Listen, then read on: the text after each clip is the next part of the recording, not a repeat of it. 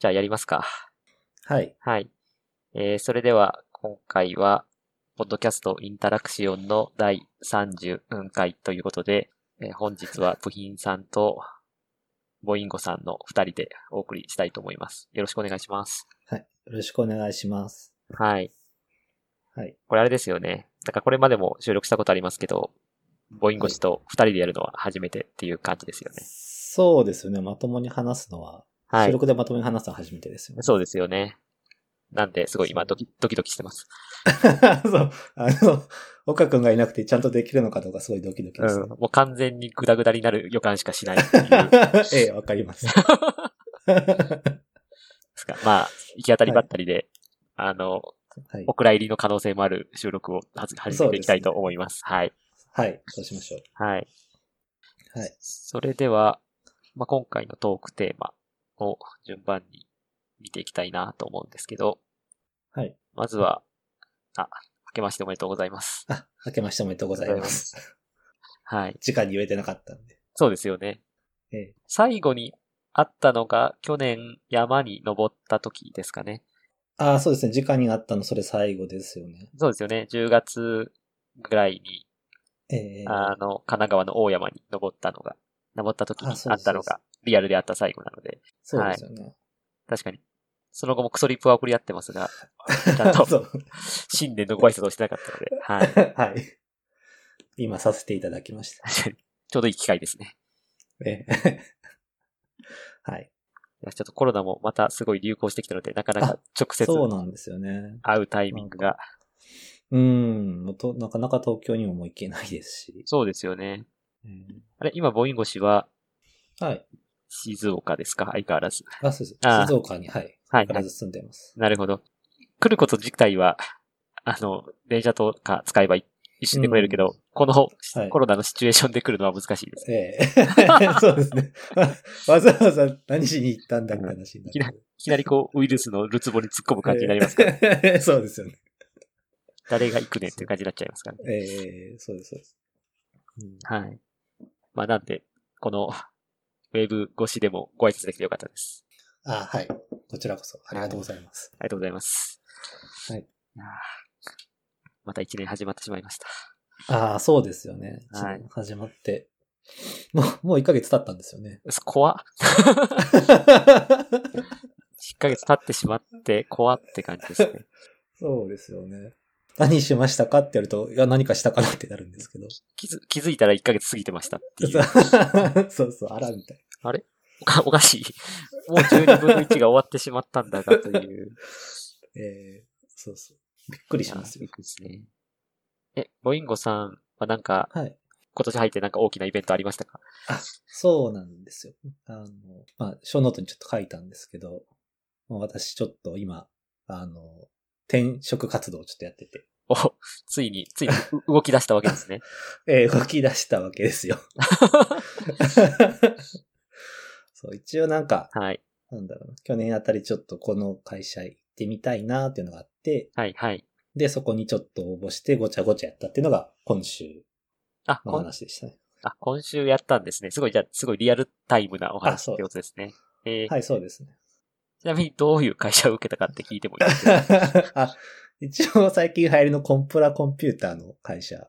あー、コンプラコンピューター、あれですね。なんか日々話題が出てくる、あの、ええそうです、そうです。名前は言わないけど、例のあのコンピューターの関係の会社ですかコンね。 はい、はい。そこの技術面接を今週受けたって感じですね。ああ、そうなんですね。え、応募、応募は結構前からしてたんですか応募、ああ、そうですね。だから、その、ちょっと、始まりツイッターになるんですけど、ツイッタあーのツイッ ターでなんか、いつだったかなち去年の9月か10月かぐらいにこうツイッターを、こういつも通りやっはていたら、はい。はいはい。その、なんだろう、その会社の代表の方がなんか、うんうん。まあ、社員募集中ですっていうのを、なんか、さらっと出してて、はいはいはい。あ、で、それをちょっと覗いて、はいはい。そのサイトとかちょっと見たら、まあ、興味持ったので、はいはい。で、そこからこう応うんうん募しようっていう流れになりましたと。ああ、でなるほど。はいは。はいそうです。で、そのまあ、いきなり面談とか言言ってもなんか多分、が分野、まあ、あんま詳しく知らないので、うんうんちょっと、とりあえず社長のその代表に DM をして、うんうん。興味あるんですけど、うんう言っん。て、はいはい DM を送ったんですよ。はいはい。アクティブですね。そうですね。ごい行きたいなっていう衝動があったので。あ、素晴らしい。こう、積極的なスタイルはいいですね。そうですね。うんやっぱり部品さんを見習って、行ってます。まあまあ、あの、見習ってください。そう。そう。で、それで、はいはいまあ興味があるって言って、で、まあ、とりあえず、じゃあ、話をさせてくださいみたいな感じで、なんか、その会社の話とか、まあ、どういうふうに、なんか試験とかって、こういう感じで進みますみたいな話を聞いたのが10月ぐらいだったかな。なんかカジュアル面談みたいなやつですかあそういわですゆるそうですそうですえーはい、そうです、そうです。で、それが10月で、で、まあ、し危険的なものがあるからちょっと、なんか勉強しなきゃいけないっつって勉強して、うんうん。で、えっと、応募を正式にこのサイトから応募したのが、うん去年の12月の暮れ終わりぐらいえーえに、はい、出して。なんか専門の応募サイトがあるってことですかああ、そうです。あの、だから、ホームページ、あー会社のホーム会ペ社ーのジにはいはい。応募、応募欄があったので、うんうん。そこから行きましたね。あ、なるほど。直接応募ってことなんですね。その、ああ、そうですね。なんか転職だとエージェントとかを通してとか、はいはい転職サイトを通してみたいのがあると思いますけど、ボインゴ氏は直,、ええ直接はい。応募した感じなんですね。なるほど。そう。あ、実はそれなんか、はい。その、お直接応募した方がいいよっていうのを人から言われて、あ、なるほど。その、あの、その先輩はいはい。あの、うち、今の会社、現職のうん、うん。辞めていった先輩がちょっと別の会社で、なんか社長というかそういうことやってるんですけど、はいはい。なんかその人に聞いたのは、なんかそういう、まあ、エージェントとか使うと、はいはい。その、 まあ、採用する側の会社うんうん。が、その、まあ、エージェントに、まあ、いなんか、その、採用した人の給料のいくらかを払わなきゃいけないみたいなあ、紹介料ってことですね。はいはい。ええそうです。それが発生するから、はい直接の方が嬉しがられるよとは なるほ言どわ。れたので。あの、向こうの会社の気持ちとしてはってことなんですね。あ ええそうですそうです。なるほなどの。で、まあ直接行こうっつって。 はいはい。まあでもあれですよね。社長に直接 DM してるんだからもう、マジ直接って感じですね。そうです よね。代表にすごい直。接 DM なんで、そうですよね。 あれ、その、なんだろう、こういう話、面談しますよ、みたいな話をしたのは、また社長とは別の人とかなんですかいや、社長でしたね、社あ長。すごいまあうんそうでしたね、代表と。あすごい、小回りの利く会社時ですね。間取ってくれて、あ、すごい、いい、いい方ですね。言い方なんで。うんうん。ええそうなんですよ。で、それで12月の暮れにはいはい。応募を出して、はい書類出して、はいはい。で、まあそこから試験の日程とかはいは決い。めて、で、実際試験になるってなったのが、うんうんまあ2月の、いつだ、1日 か。あ、もう、ついこの間です ね。ええそうなんですよ。はいはい。ええで、そうですね。一応なんか試験の詳細は多分コンプラまなあ、んです まあけど、、せやろなって感じですね。そうそう。あ、でも一応、あはいはい。れですね、社長からなん事前に言われてたのは、まあ、はいはいえっと、まあなんだ、えっと、まあ、そのコンプラコンピュータうーんうん。の、まあ、お勉強してもらって、はいはい。で、えっ、と、まあ、論文をこちらから出すので、それの、まあ、何、内容の説明と、まあ、実装を書いてほしいみたいなことああ、なはるいほど。事前に言われてましたね。はいはい。ええええそれはなんかあれですかね。あの、実装書くのは、あれですかね。あ、まあ、そこはコンプラの話か。あの、う んうん。某 BM とか某クロソフトが、なんか、あの、うん某コンピューター向けの言語を作ってた気がしますけど、なんかそういう系のやつなんですかね。いや、まあ、コンプラあか、ーこれは。でも、あれは確か、どうだったかな使っちゃいけないみたいな話だった気はしますけど。あーあー、なるほど。まあまあ、これ以上はちょっと深追いすると、あのえ えそうですね。はい、コンプラっぽいので。はいはい。コンプラっぽい、ええコンプラなので。なるまほあ、ど。でも内容は面白かったです。ああ、いいですね。え結構最近の論文を読んでって感じなんですかあそうですね。結構最近だった。あーそれはなかなかそんな。。はいはいええすごい、すごい実践的な試験ですね。そうですよね。 でも僕自身そのコーディングインタビューみたいなことも初めてだったんで、ああ、はい、こうはやっいて。やるんだ、みたいな感じでした。あはいはい。あ、なんかその場で書くってことなんですかいや、その場で書くというか、まあ書いたものを提出し説て。あ、あーな明、るほねど提。出して説明する。ああ、そういうことか。はいいはいはいはい。うんあ、じゃああれか。あの、仮にコピペだとしても説明できないと意味ないって話ってことです。ああ、そうですね、はい誰かに書いてもらっても説明できないと確かに。ダメでしたね。あ、まあ、そらそうかって感じです。はいえ ーいや、すごいな。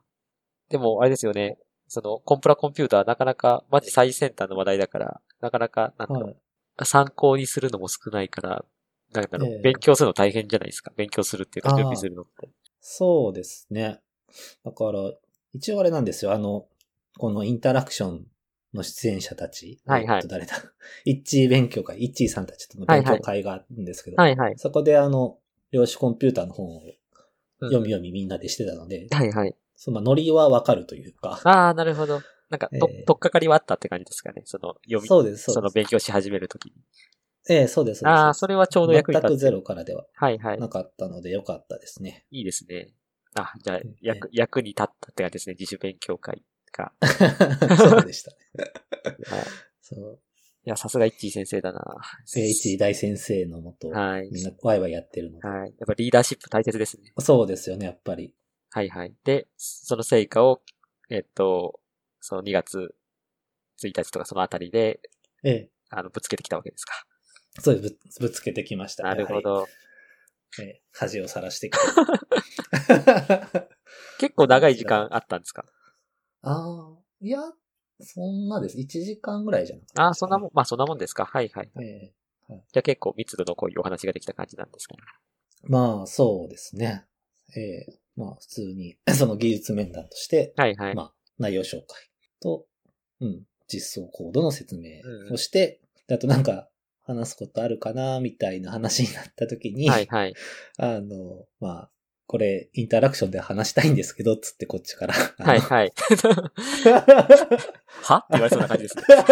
え完全にはって顔してましたね。はいえってえっと、どう、どう説明したんですかだから、なんか、まあ最後、はい。そのまあ、まあ、えっ、とか、ボインゴさんの方でなんか質問ありますかって言われたから、はいはいあ、そっかと。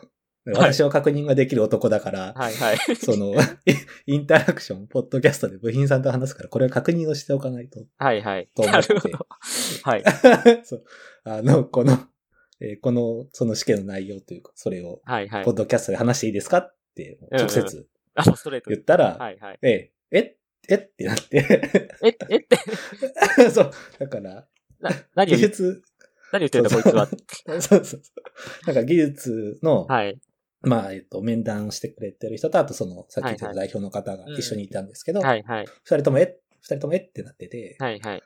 うん。ただ、まあ、なんか、一応、一応なんか理解したみたいで、はいはい。あ、そうなんだっつって、はいはい。で、ポッドキャストで、ど、どのポッドキャストなんですかっつって、このインタラクション、インタラクションをああ、なるほちゃんど。と、はいはいえ紹介しておきました。あの、広報、広報活動ありがとうござい ます。えーこそうえーそうするとあれですよ、あの、技術の方が、はいあ、部品ちゃんだっつって、 ええ そう代表の人が、え、有名なのその人っつったら、はい 技術の人が、いや、有名ですよ、ツイッターでっ つって。もう悪口じゃねえか。 そうそうそう。で、その、インタラクションの、それ見な がら、あ、いや、そうそうたるメンツが並んでるな、これは聞かなきゃいけないとか言って。ああ、なるほど。ああ、それはよかっええた。あの、はいはい。あの、興味を持っていただいてよかった です。そうです。あの、 部品ちゃんだって。そうあーあの焦るな僕はい。転職、僕が転職か、転職活動をして、こう、インタラクションリスナーを増やしておきました。いや、ありがとうございます。あの、ね、 2名増やしていただいてありがとうございます。ね2名。はい はい。そうなんですよ。はい。もし聞いてくださっていたら、はい、お世話になっておりますはって感じです。あ、そうで。す。はい そうなんですよね。なるほどそん。なことをやってましたよ。まあでも、あれですね。なんか、特に、あ、まだ結果はまだなんですよね。全然まだですね。あ、はいはい。早めには出してくれとは言ってたんですはけいど。はい。まあでも、ああれですね。なんか変な悪印象とかを受けずにちゃんとなんか終わったみたいで、それはそれでよかったかな。ああ、ね多分そうですね。まあ、受かったら部品さんのおかげ。はい。落ちたら落俺ちの。たら部品だな。ええうん。 うん落ちても部品さんのおかげなので。そう。ツイッターで、ツイッターで有名な謎の部品ちゃんのおかげっていうええおかげかそうせで、 か、ということで。はい。ええそうして思っていただければ。はい。はい。そうい思って全然大丈夫ですはい。はい。やー、そうか。そうなんです。あれなんですか受けてるのはその、コンプラコンピューター系の会社だけなんですか、ああ、そうですね。あー今のそうなんですねところその一一社だけで、ああ、はいはい。で、まあ、他に、だから、えっ、と、さっき言ってた先輩がいるんですけど、その先輩の会社とかはちょっと、えっと、今の会社の元先輩って話ですよね。え、そうです、そうですああ、はいはいはい。えーそこら辺の話はありますけど、はいはいまあでも、本命はコンプラコンピューターっああ、て感じですね。やっぱ今興味あるのはコンプラコンピューターの方ってことですか。そうですね。なるほど。これちなみになんでコンプラコンピューターに興味持ったんですか、あれですね。だから、一応、 院の時から、はいはい。うーんと、そういう、コンプラコンピューターに近いところにいたというか、はいはいはい。話はこう漏れ聞いててうんきてたんですけど、はいはい。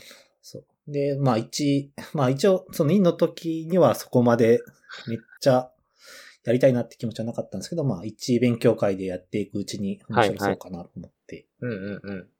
あ、実際に中身の勉強をしてみると、ご自分、え自分でもそれを開発できるんだったらやってみたいな、みたいーえーところです挑か戦してみたいなっていうな。ああ、はいはとこいろ。ですかね。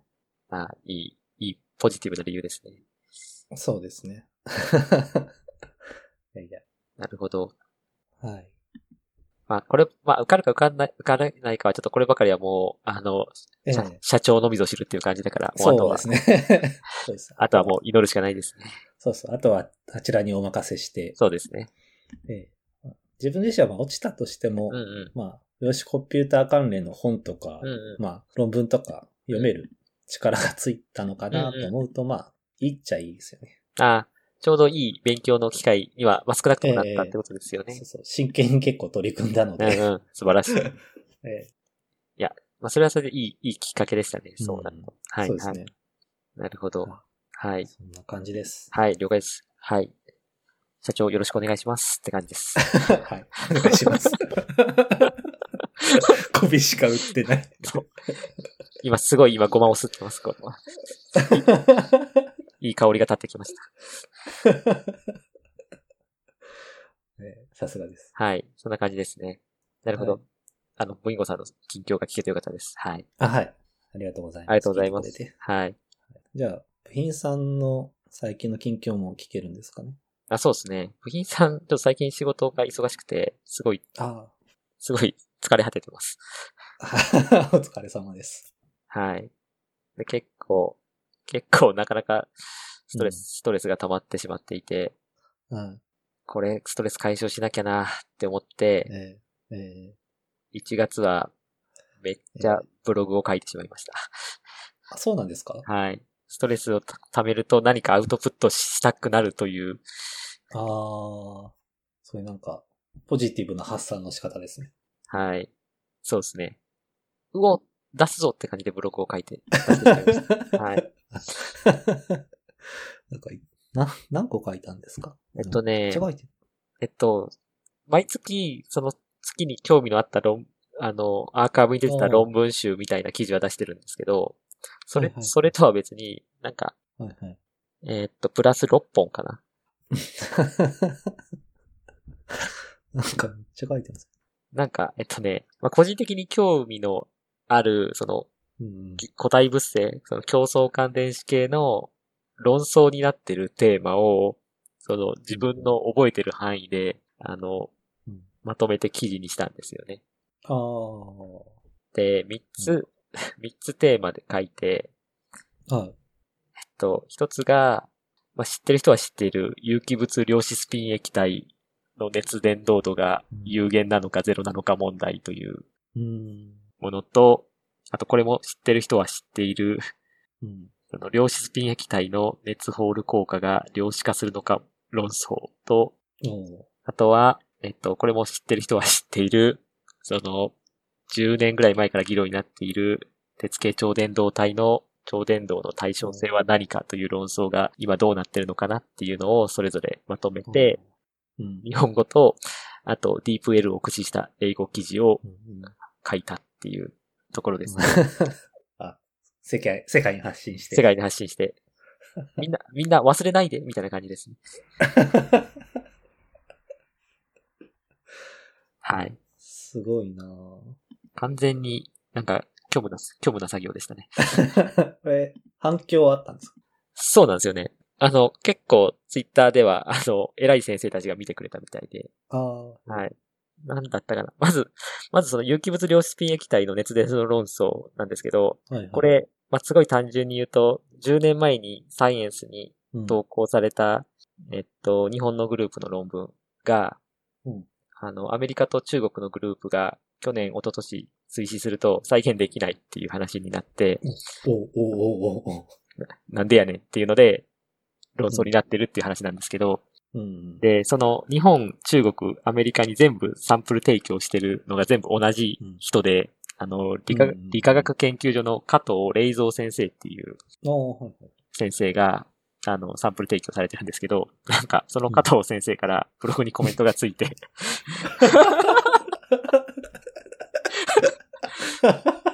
そんなことあると思って。はい す。ごいですね。で、 あの、よくまとまってると思います。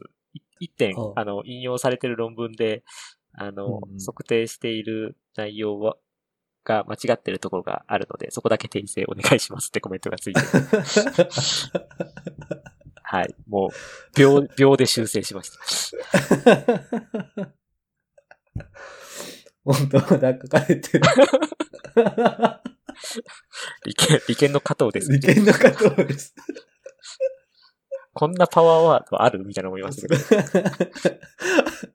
面白いですよ。あ、アンノーンなのに、利権の加藤です。いや、もう、 これ、はい。いや、もちろん、この、名を語る人っていう可能性ももちろんあるんですけど、そんなことはええないだろうっていう。このはい。えーどう、どうも、あの、ツイッターで、なんか教えてもらったんですけど、あ共共同研究者の方かなが、なんか、うんいやあの、よく書けたブログだったから、加藤先生に伝えておきましたっていうコメントをうんうんも らもらもらって、うんそれで納得しました。あーそれで、それで実際加藤先生もなんか読んでくれたみたいで、ああ。確かに、よかったですね、読んでもらえて。はい。あの、書いたの無駄にならなかったな。無駄になるっておかしくか。はい。ただ、ただすごい、すごい一部の、一部のマイナーな、あの、あマイナーではない、かなり重要なテーマなんですけど、あの、 はいはい。なかなか論争が起きてるっていう話に気づいてるのは、やっぱ、それに専門しにしてる人じゃないと気づかないじゃないですか。うん、うはいん、うん。そうですね。はい。なんで、でもこれ面白い。あの、見てる分には面白いっていうとちょっと語弊がありますけど、あの、うんマジうん、マジどういうことやねんっていう原因はすごい気になるところなので、ああの、あ。その、ぜひ皆さん知ってほしいなっていうことで、今回ブログにしたって感じですね。はあい。そうなんですね。はい。いや、でも、その、ちょっと一番面白いのが、その、え日本のグループは測定できて、えあの、米中のグループで測定できなかったのはなんでかっていうのに、まあ反論として、その、うん冷却速度が速すぎて、つまりサンプルを室温から極低温、例えば10ケルビンとかまで冷やすのが速すぎて、冷やすときにサンプルに割れ目、まあクラックとかが入っちゃったんじゃないかみたいな説を提唱されたんですよね。あ、日本の。日本のグループ。が。はい。うんうん。まあ、あまあ確かにあり得るなと思って、じゃあどれぐらいうん。ゆっくり冷やしたらいいんだっていうので、うんなんだっけな、0.3ケルビンパー時間みたいな。おう。 1時間に0.3ケルビンのスピードで冷やすと、あの、うん。ちゃんと測定結果出るよっていう、 あ反論論文出して、はい0.3ケルビンパー H で室温からえ10ケルビンくらいまで冷やして何時間かかるねんって計算すると、え 28日かかるんですよ。え誰が実験したんだ、そ れ。冷やすだけで、冷やす、冷や、追試するために冷やすだけでえ1ヶ月かかる実験ってなんだっていう、すげえ、これすげえレベルの高いことやってるなと思って。え確 かに。確かに。すごいな根気いりますよね。はい。そうそう、そうなんですよね。マジ、マシンタイム独占してるわけですからね、1ヶ月間装置を。 そうですよね。そう、3分クッキングじゃないんだから、こう、ここで、え ーはい。ここで、このサンプルをまず1ヶ月をかけて冷やします。さて、ここで1ヶ月、1ヶ月前から冷やしたサンプルがあります、みたいな感じでなってて。えーこれすげえ、すごい、すごい、反論するにも1ヶ月かかるって、すげえ大変な研究だなっていうのが、ああ、そうですはい。なんか、小学生みたいな感想ですけど、ね。なかなか最先端の物性を追求するのは、やっぱ大変だなっていうのが、思う、思ううん研究でしたね。はい。まあ、まだこれも、結局何が原因かっていうのはちょっといまいちよくわかってないみたいなんで、まあ、ちょっああ、そうなんですと、ね。はい。ちょっと気長にうんうん、うん。続報を待ちたいなって感じですね。はい。確かはい。に。いいですね。 いいですね。で、まあ、あとうん、なんか読んでくれたっぽいのが、あのはい、危険の早川先生ですかね。早川先生。あはい。はい。が、なんか、引用リツイートしてくれて、あ、なんか、おうこんな話題あるんだ。っていうので、その、そのあー今今の有機物量子液体の話を取り上げてくれて、うんうん。で、もう一個書いた、その、ええっと、塩化ルテニウムの熱ホール効果のああ、は論争のやつも、とあの、うん同じく引用リツイートしてくれて、いはい。 こっちも、こんな話題もあるんだ。あ、しかも同じグループじゃん、みたいな感じで、 つぶやいてくれて、あ、なんかあれうん、なんか偉い先生見られてすげえ恥ずかしくなったって感じです ね。いやゆ今更でしょ。 そうなんですよね。そう、偉い先生で言うと、はい、こない、こない、なんか、時々、つぶやいた内容、あの、ええ学学習院の田崎先生にあ、リリツイートされるんですけど、ええで、部品さんいつも名前を、こう本田翼だったり、吉岡里帆だったり、最上もがだったり、あの、その時好きな女優さん、アイドルに名前を変えてるんですけど、あと、うん池田エライザとか、なんかちゃ,、うんちゃんと、あ、翼ちゃんだ、エエライザちゃんだ、里帆ちゃんだってこう、田崎先生、名前いちいちちゃんと対対応して変えてくれるので、これマジ、うん やっぱパフュームファンは違うなって思いながら、パそうですよね、あの人。はいパフュームファンですもんね。これ、これがガチパフュームファン、やっぱええ感度が高いなって思いながら、 ちゃんと、だから尊重してくれますよね。尊重してくれますね。はい。すごい、うんあり、ありがたく、ありがたい、いいいつこもとは、はい。いつもリツイートしていてありがとうございますという感じになってます。そう、あそうそう。で、そうそう。で、今、ちょっと話、あの、早川先生にリツイートされたうんうん、この熱ホール効果の量子化論争が 結え構、えなんか、まあ今かなりホットな話題になってて、ホット、まあ一部でホットな話題になってて、うんうんまあ、これ何かというと、えっと、この、さっきも量子スピン液体の話でしたけど、この塩化ルテニウムさんも、その、磁場をかけると、その元の磁気秩序が抑制されて、量子スピン液体になるという話になってて、で、そのうん量子スピン液体になった状況で、熱ホール効果、えっと、普通の電気抵抗のホール効果じゃなくて、熱流に対するホール効果を測定すると、その、低温で量子化するつまり、飛び飛びのうん一定値になるという観測結果が最初、ネイチャーに報告されて、まあ、続報がう後、ん同じグループからサイエンスに出されて、これはすごい現象だ。ついに、量子コンピューターにも使えるマヨラナ粒子が見つかったってことですごい話題になってたんですけど、うんその後、アメリカのグループが、プリンストン大のグループかなが追記するとう、ん。いや、量子化しないぞっていう話になって、おーこれなんでやねん。全然量子化しないんだが。でしかも、なんだっけな。その量子化するって言った最初のグループは、えっと、5K ぐらいまでしか測ってなかったんですよね。で、5K で一定値に近づいていくっていうのが一つの観測結果だったんですよね。うん。で、プリンストン大のグループはさらに低温まで冷やして、5K からもっと低い1ケルビンとか以下まで冷やしてうん測ったら、実はその 5K で一定になると思ったら、実はそこ通り過ぎて、まだ下がり続けるぞっていうことを見つけて、うーんやっぱりこれ量子化してねえじゃん、みたいな話になって、うんうんなんでやねんっていう話になって、うんうんおーこれ、これなんだろうなと思ったら、次また同じ測定をドイツのグループが、マックス・プランクのグループがやって、うんそしたら、いや、うちはやっぱ量子化しましたよ、みたいな感じになって。うんでも、先行研究と見える磁場違いますよって話になって。いや、これもうどういうことやねんっていうう、んみんな違うものを見てるやないかっていう。確かはい。で、に。で、ちょう、で、なんでだっていう話になってて、で、ちょうど、ん4日ぐらい前に、そのドイツのグループの先生が、なんか、うん、どっかの学会で講演してて、その動画を見たんですけど、どう、どうも、あの、日本のグループ、ドイツのグループが測ったサンプルと、アメリカのプリンストン大のグループが測ったサンプルが、うん。作り方が違うのが原因ではないかっていう話を書いてあって、その、日本の、とドイツのグループは、えなんだっけなブリッジマン法っていう、えっと、方法で作られたうん。サンプルで測定していて、アメリカのグループは、えっと、ケミカルペイパートランスポート化学蒸気輸送法っていう、一回原材料を気体にして、それを、うんえっ、と、気体にして、それがまた凝縮するときに、うん。その、欲しいサンプルになるっていう、まあそういう方法で作ってて、サンプルの作り方が違うのが、どうも原因っぽいぞということを報告していて、ほう。で、そもそもその二つの作り方で作ったサンプルは、結晶構造からして違うっぽいみたいなことを言ってて、これマジ、うん。マジ先に調べろよみたいな感じになって。確かに。サンプルは揃えてほしいですよね。まず、まず、まず気づ、そこに気づいてほしかったっていう。あの、うんアメリカのグループが追試したから、アメリカが先に気づくべきだったっていう。まずそこ確認してから測れよっていう。うんうんもうな何見てるかよくわかんねえなというん。うので、でも、つ次は、そのエンカルテリウムとして正しいサンプルってどっちなのっていう話に多分なる気がして、うんうんうんうん。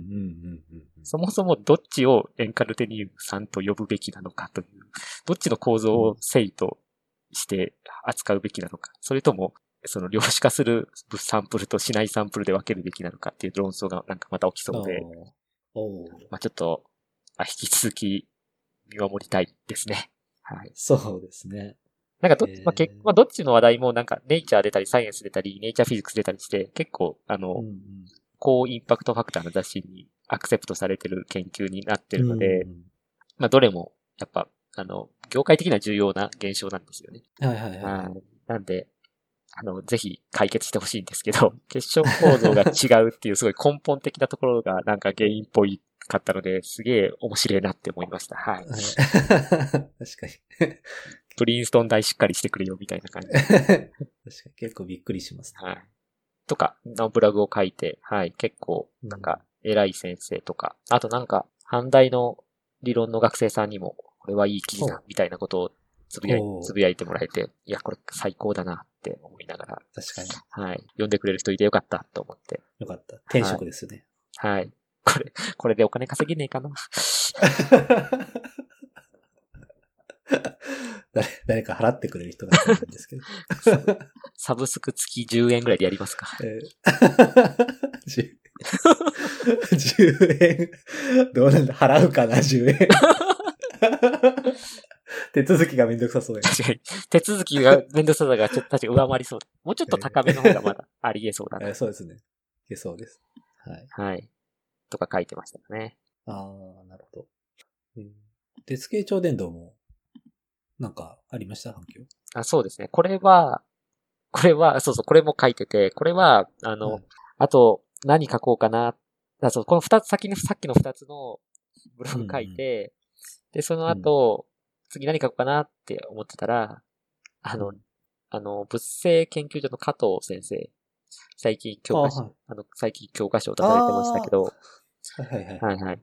が、鉄形超伝統の対称性のまとめ書いてよって言われて、おうえ、あの、闇の深い論争と思ったんですけど、はいはい。まあ、今なら書いても許されるかと思って、あの、すごういん文章にできるだけオブラートを包みながら、はい、うんうんうん書くかってことで頑張って、一日で書き上げました。え、一日で書いたんですかそうですね。あの、記記憶を振りすぎって、 よくこんなの覚えてますね。そうすごいまあこれ何の話かというと、な。はえっい。と、まあ、鉄結晶伝導体という、その、鉄と非層を主成分とする物質系の超伝導が2008年前後ぐらいに見つかって、すごい一大研究ブームになりましたと。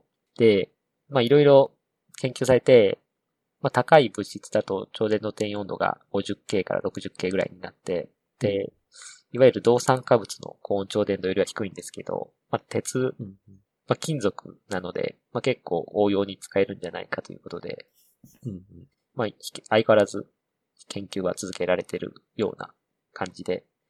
で、今は、まあ、今も引き続き、それこそ、あの、量子コンピューターとかに使われるマヨラナ霊気の存在とか、あとは、電子系が自発的に回転対称性を破るネマティック応答の研究とかにうん注目が集まって、引き続き研究が続けられてるんですが、まあそもそもの当初のみんなの興味の対象として、超伝導対称性が何なのか、あ、超伝導の起源は何なのか、超伝導の起源を明らかにするためには、まずはその対称性を明らかにしなければならないみたいなことで、うん。対称性を明らかにしたいというのが結構なテーマになってましたと。うん。うん。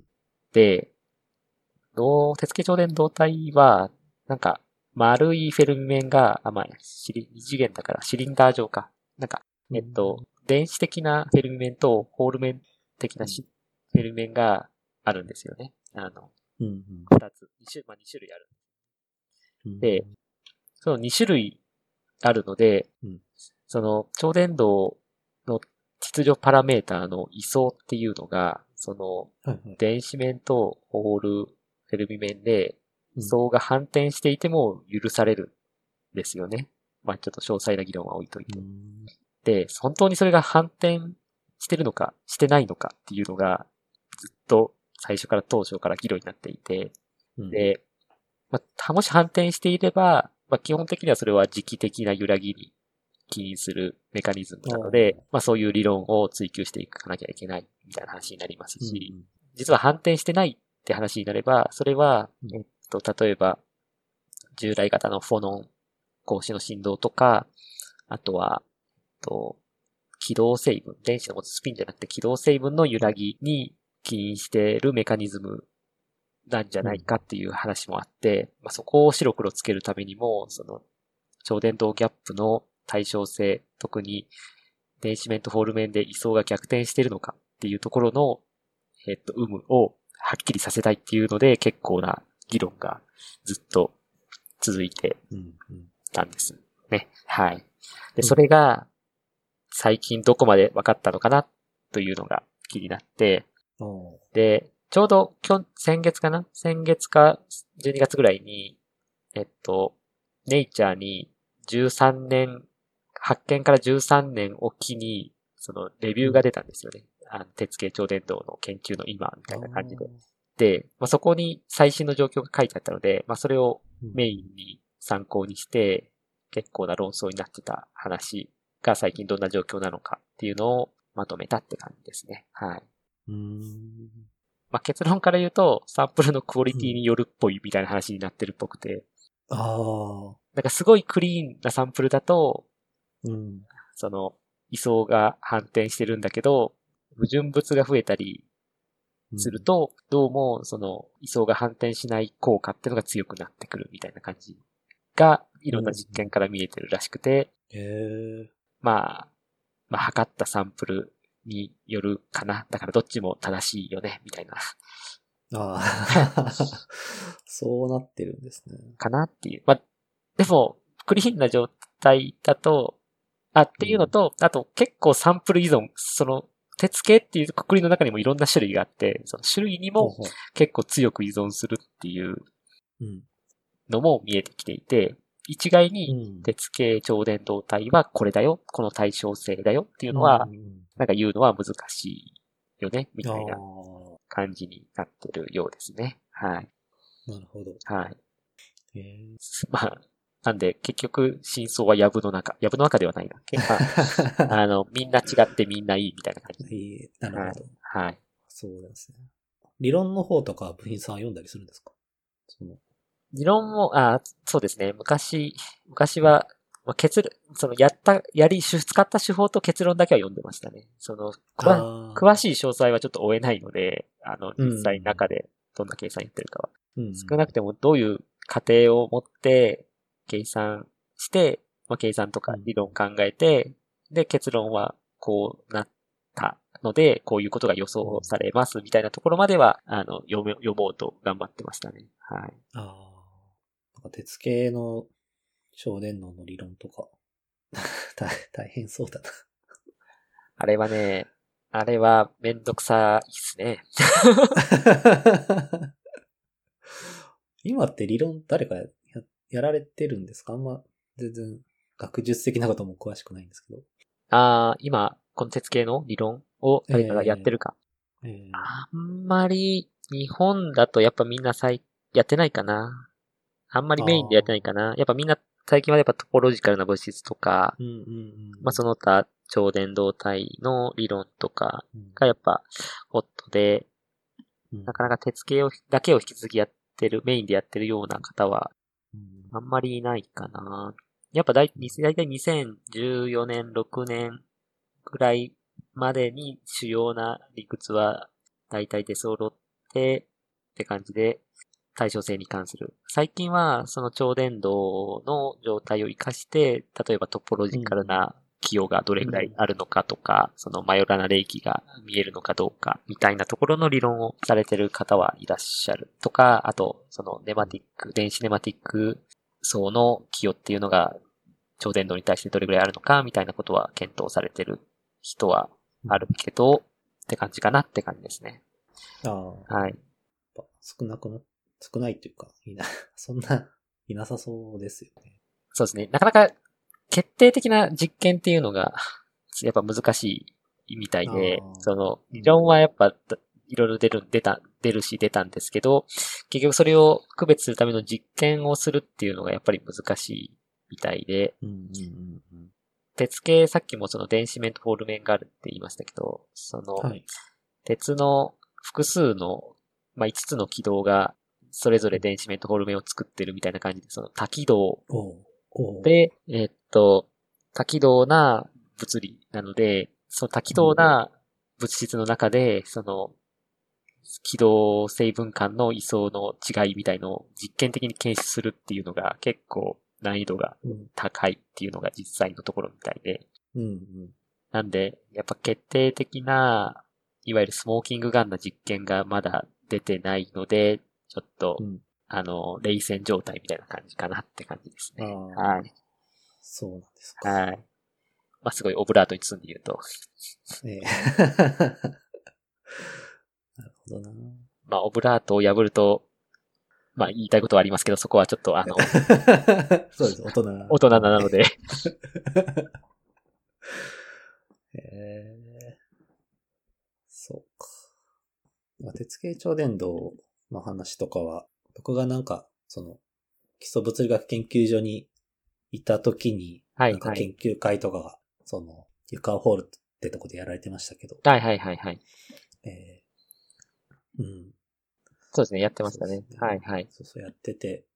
うん、でもまあ、なんだろうな。は早めにいろいろこう、なんだろう、理論の方は、もうみんなガツガツやって、うんうん。もうみんな飽きたって感じなのかなっていうのが、 印象でした。そう、外から見ての印象でしたね。ああ、なるほど。はいはいはい。うん、なんか、何でしたっけだから、鉄系超伝導が出た当時も、もうなんか、動産化物超伝導をやってた人たちがこう、知見を生かしてこう、うんうん。理論ガツガツ組み立てて、そうですね。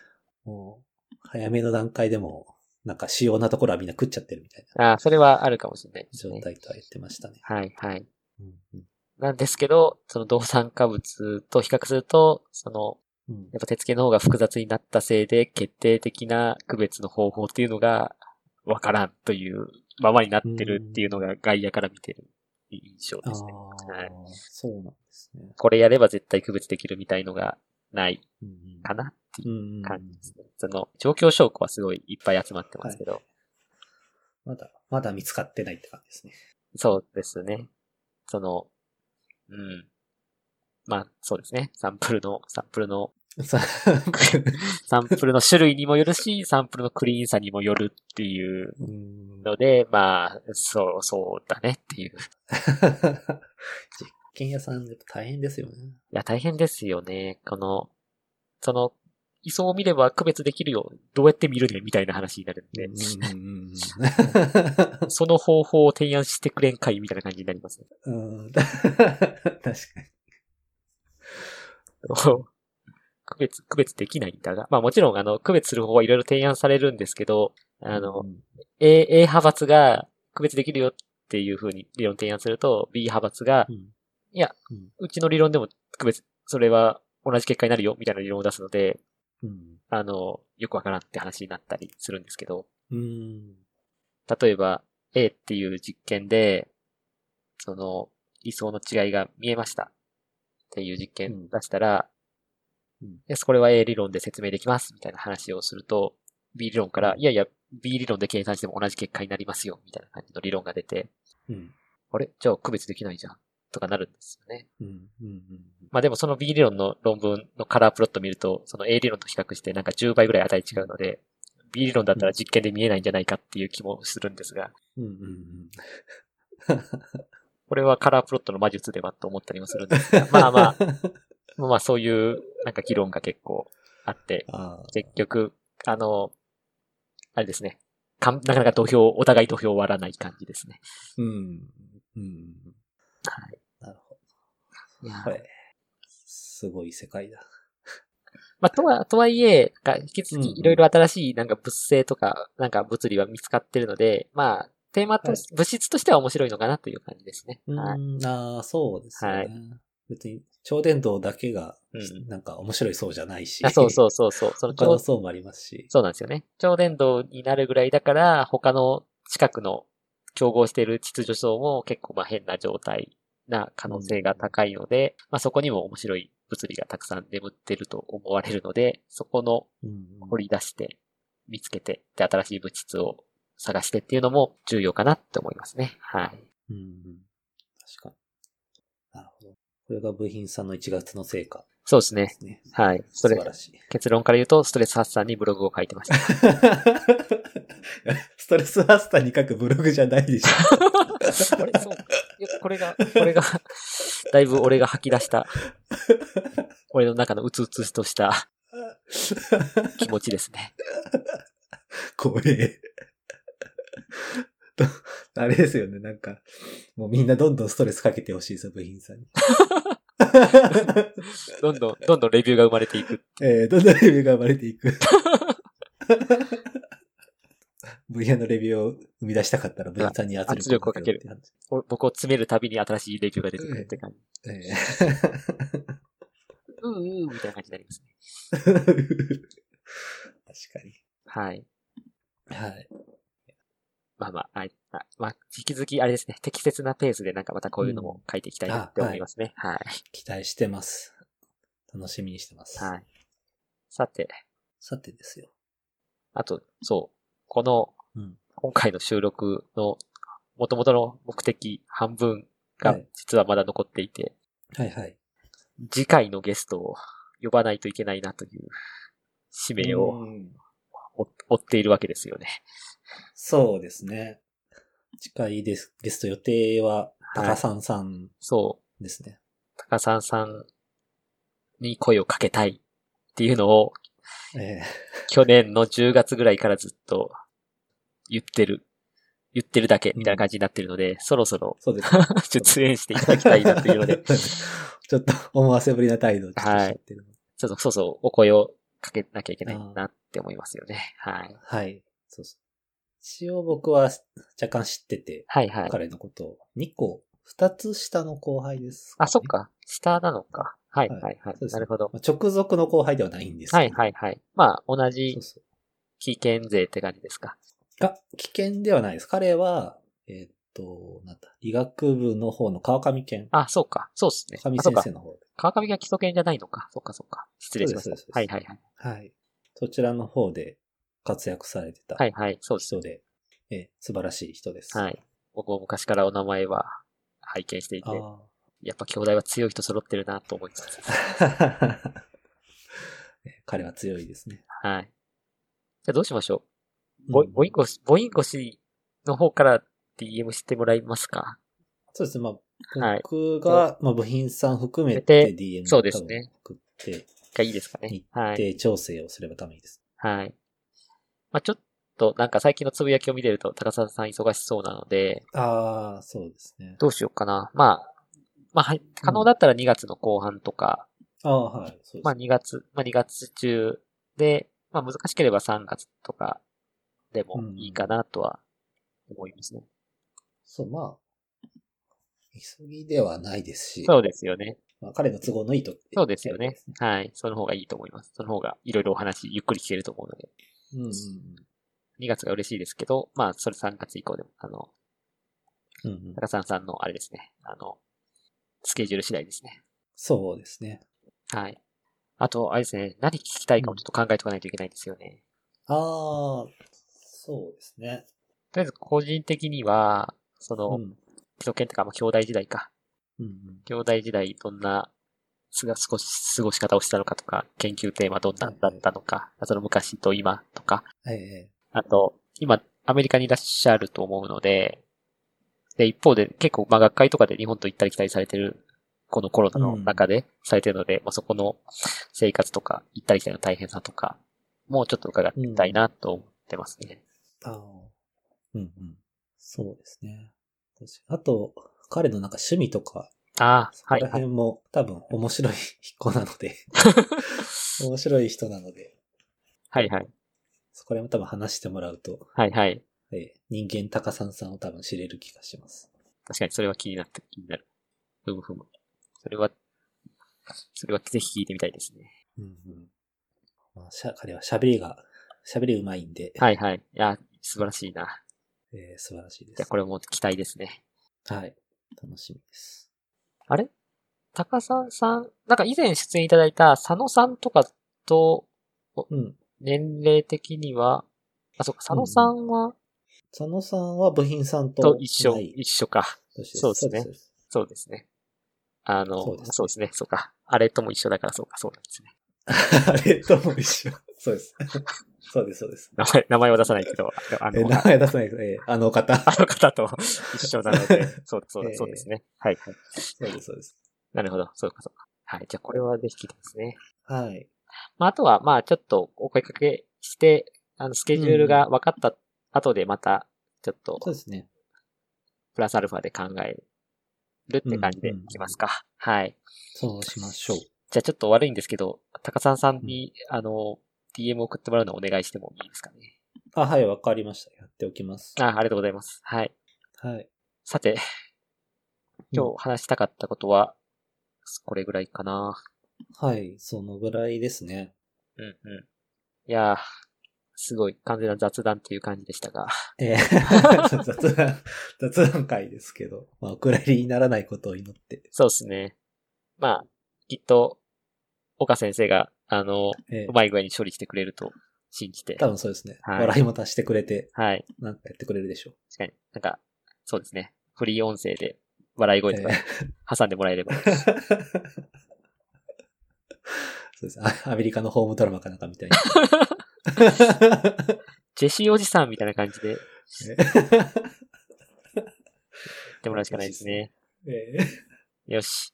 じゃあ今日はここまでにしときますか。はい、そうですね。はいそうしましょはい。じゃあ今日はありがとうございました。う。はい。あ、はいありがとうございました。はい。ぜひまたリアルで会えるタイミングが来ることを祈ってます。はい。はい。はい、祈ってます。こちらこそ。はいはその時はよろしくお願いします。い、お願いします。はいそれでは、えっと、本日のポッドキャストインタラクションはここまでとさせていただきます。ごご視聴ありがとうございました。ありがとうございました。